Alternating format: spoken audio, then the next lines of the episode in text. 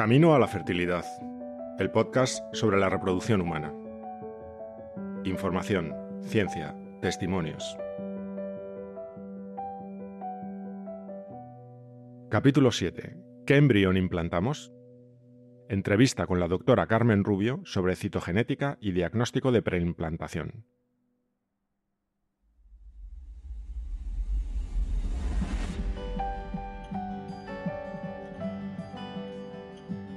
Louise Joy Brown es una señora inglesa nacida en 1978, casada y con dos hijos.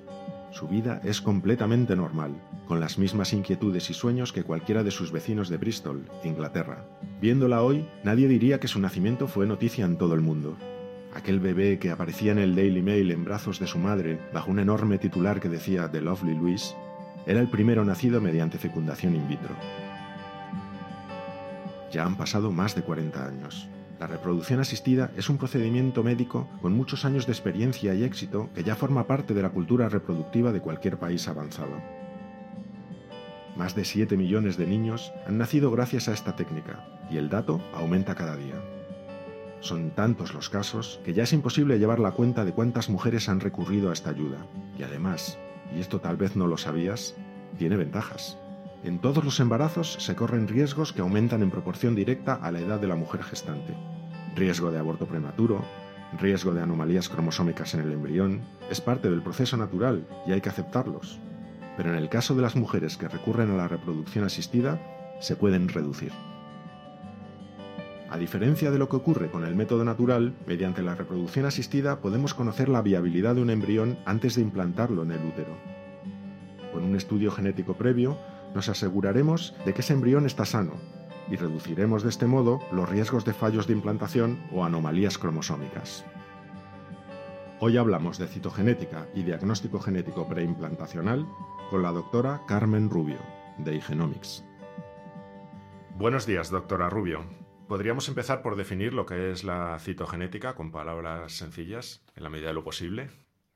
Hola, buenos días. La citogenética es la ciencia que estudia los cromosomas y los cromosomas son las estructuras que tienen las células que contienen la información genética pues, que gobierna todos los procesos del organismo. Estos cromosomas deben de ser 23 parejas, siempre un cromosoma procede del padre y otro procede de la madre en condiciones normales. Y podemos tener los cromosomas correctos o podemos tenerlos alterados. Y podemos tenerlos alterados en diferentes momentos. Se nos puede extraer una muestra de sangre en algunas células ver el contenido de los cromosomas y ver si hay alguna posible alteración. También es muy importante el estudio de los cromosomas, por ejemplo, en el diagnóstico prenatal, en una miocentesis, si hay alguna malformación, ver si está relacionada con un contenido alterado de cromosomas. Y aplicado a los campos de la reproducción asistida, podemos estudiar también los cromosomas en estadios más tempranos, en el embrión, después de una fecundación in vitro, antes de poner el embrión de vuelta en el útero materno, de manera que podemos seleccionar embriones que tienen los cromosomas correctos antes de ponerlo en el útero para garantizar que va a dar lugar a un niño nacido sano. Entonces podríamos decir que es una ventaja que tienen las mujeres que recurren a la reproducción asistida respecto al método natural, porque podemos saber si el embrión está sano antes de implantarlo, ¿no? Digamos que la aplicación de estas técnicas pues nos da una cierta seguridad a la hora de eh, seleccionar el embrión y cuando tenemos un embarazo. El riesgo de anomalías cromosómicas, que tengamos un número alterado de cromosomas, como podría ser alteraciones que producen aborto, se ve acentuado con la edad materna. Y como las parejas muchas veces infértiles tienen edades por arriba de los 35 o 38 años, pues sí quedan más garantías de que la gestación que se va a conseguir va a ir adelante, no se va a interrumpir con un aborto y que el bebé va a estar sano. Entonces podríamos decir que mm, con este método se puede evitar la implantación de un embrión con mayores probabilidades de dar problemas. Pero, ¿cuál es la medida exactamente? ¿Cómo podemos saber, cómo medimos esa probabilidad de dar problemas? ¿Cómo medimos esto? Sí, a ver, pues siempre hablamos de estadísticas y de registros nacionales de diferentes países. Tenemos estadísticas de los tratamientos de reproducción en todos los países, en Europa, en Estados Unidos. Sabemos que hay un porcentaje superior a un 30 o un 40% de las parejas que se hacen un tratamiento de reproducción que están por arriba de los 38 años. Y por arriba de los 38 años sí que os podemos decir que hay un riesgo de aborto que puede estar entre un 25 y un 30% y que más de la mitad de esos abortos van a ser por anomalía cromosómica. Y luego, además de las gestaciones que siguen adelante y que se hace una amniocentesis, sabemos que por arriba de los 38 años, más de un 25% pueden tener una alteración cromosómica.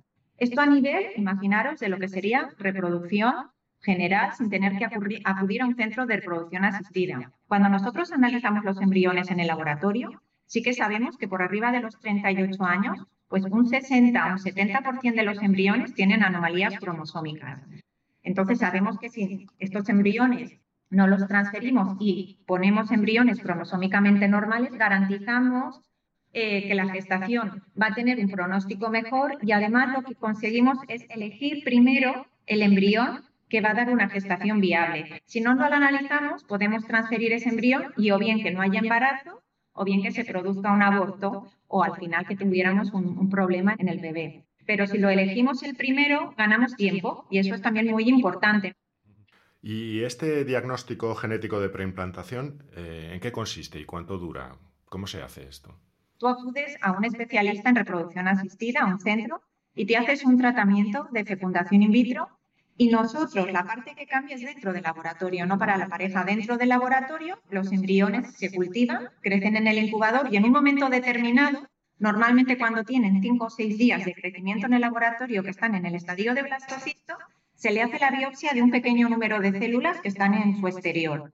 Estas células se colocan en el tubito que llega al laboratorio de genética y ahí analizamos el ADN y nos permite clasificar los embriones como cromosómicamente normales o no. Emitimos un informe que llega al laboratorio y dice, mira, de todos los embriones que tienes, este y este son los correctos. Y los embriólogos que trabajan en el centro de fecundación in vitro, a la hora de seleccionar el embrión, no solo se fijan en la morfología, se fijan también en el informe que nosotros hemos emitido.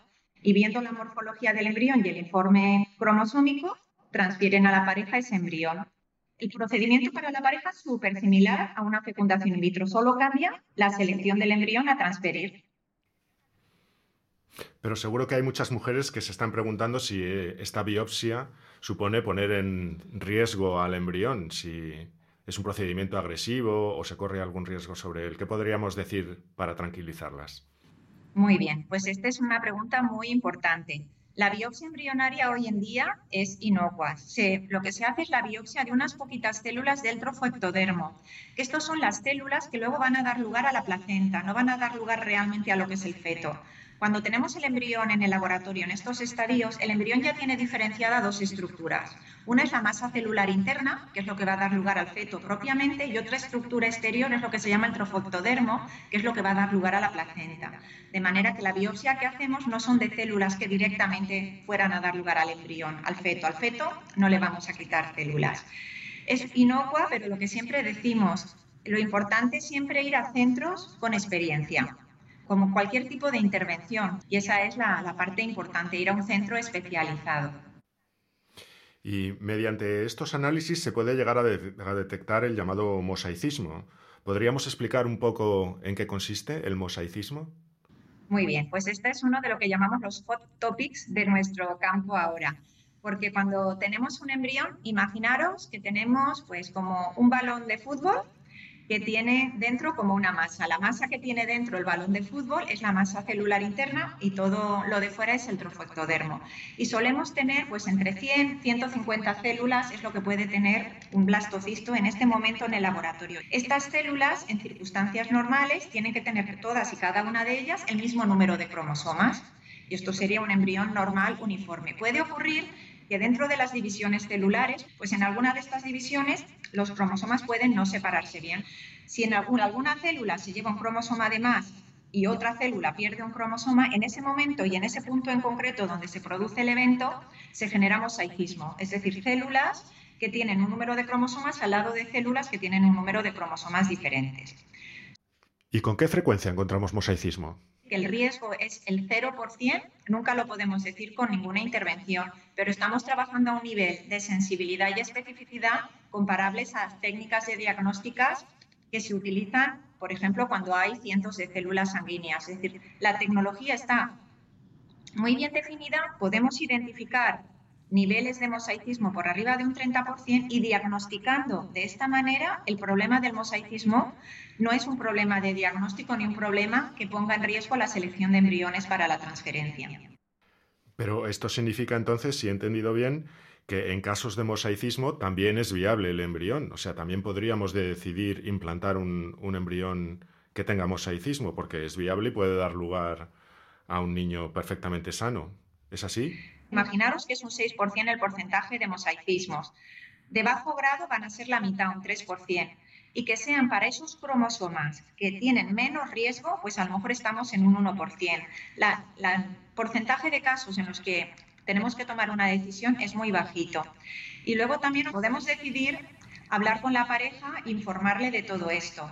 Pero no hay estudios poblacionales en adultos de la incidencia de mosaicismo. Pensar que se hacen estudios en amniocentesis y en fetos, en embarazos evolutivos, se hacen estudios en abortos para saber qué ha pasado en un aborto, en embriones, pero en la población general, en adultos, solo se hacen este tipo de estudios cuando hay un problema, solo se ha hecho en población de alto riesgo.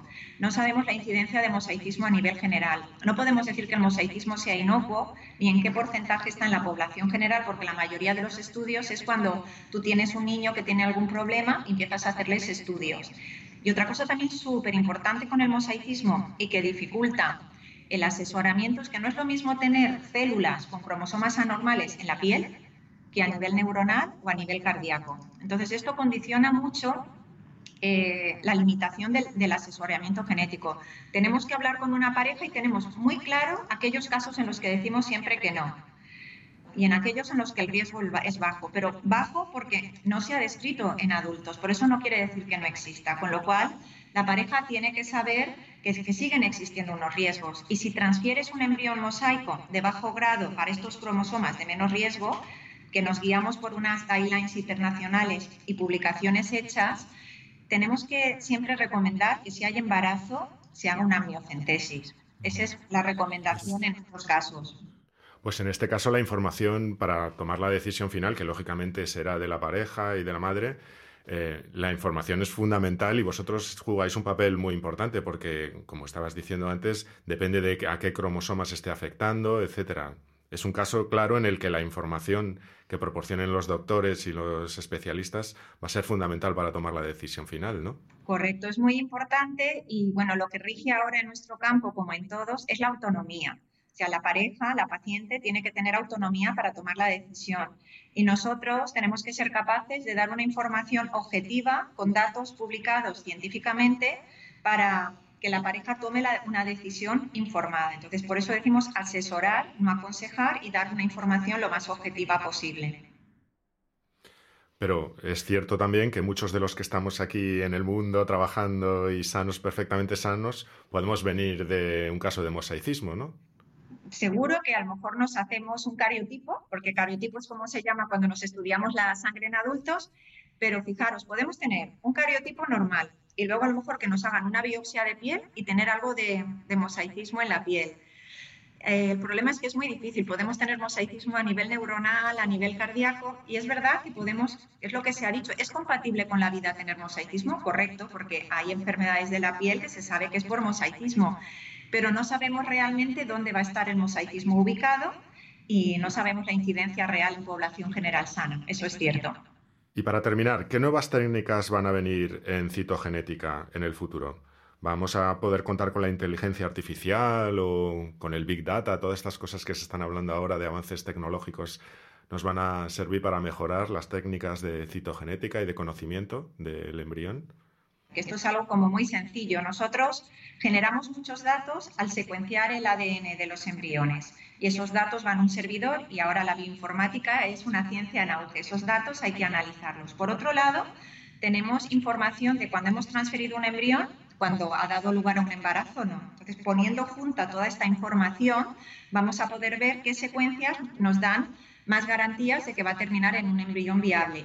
Para esto, pues como hemos dicho, necesitamos manejar experiencia de muchos embriones analizados y muchos datos clínicos. Nosotros pues centralizamos los resultados de muchos laboratorios en el mundo y podemos analizar al año pues unos 80, 100 mil embriones. Y cada vez vamos a diagnosticar mejor porque nuestra base de datos se va alimentando de nuestra práctica diaria. O sea, ya estamos trabajando de esta manera, ya hemos desarrollado algoritmos propios, hemos validado Y por otro lado, pues la pregunta que habéis hecho al principio, ¿la biopsia embrionaria es inocua? Sí, pero a todos nos gustaría ir hacia una técnica no invasiva, lo mismo que ocurre en el prenatal o incluso en el diagnóstico de cáncer con biopsias lícidas. Lo que intentamos es técnicas no invasivas o mínimamente invasivas. Y dentro del análisis del embrión también es una realidad cada vez más cercana porque hemos aprendido en estos últimos años que cuando un embrión está creciendo en el laboratorio, el embrión conforme va produciendo divisiones en sus células, se pueden liberar pequeños fragmentos de ADN al medio de cultivo, en la gotita pequeñita en la que está creciendo,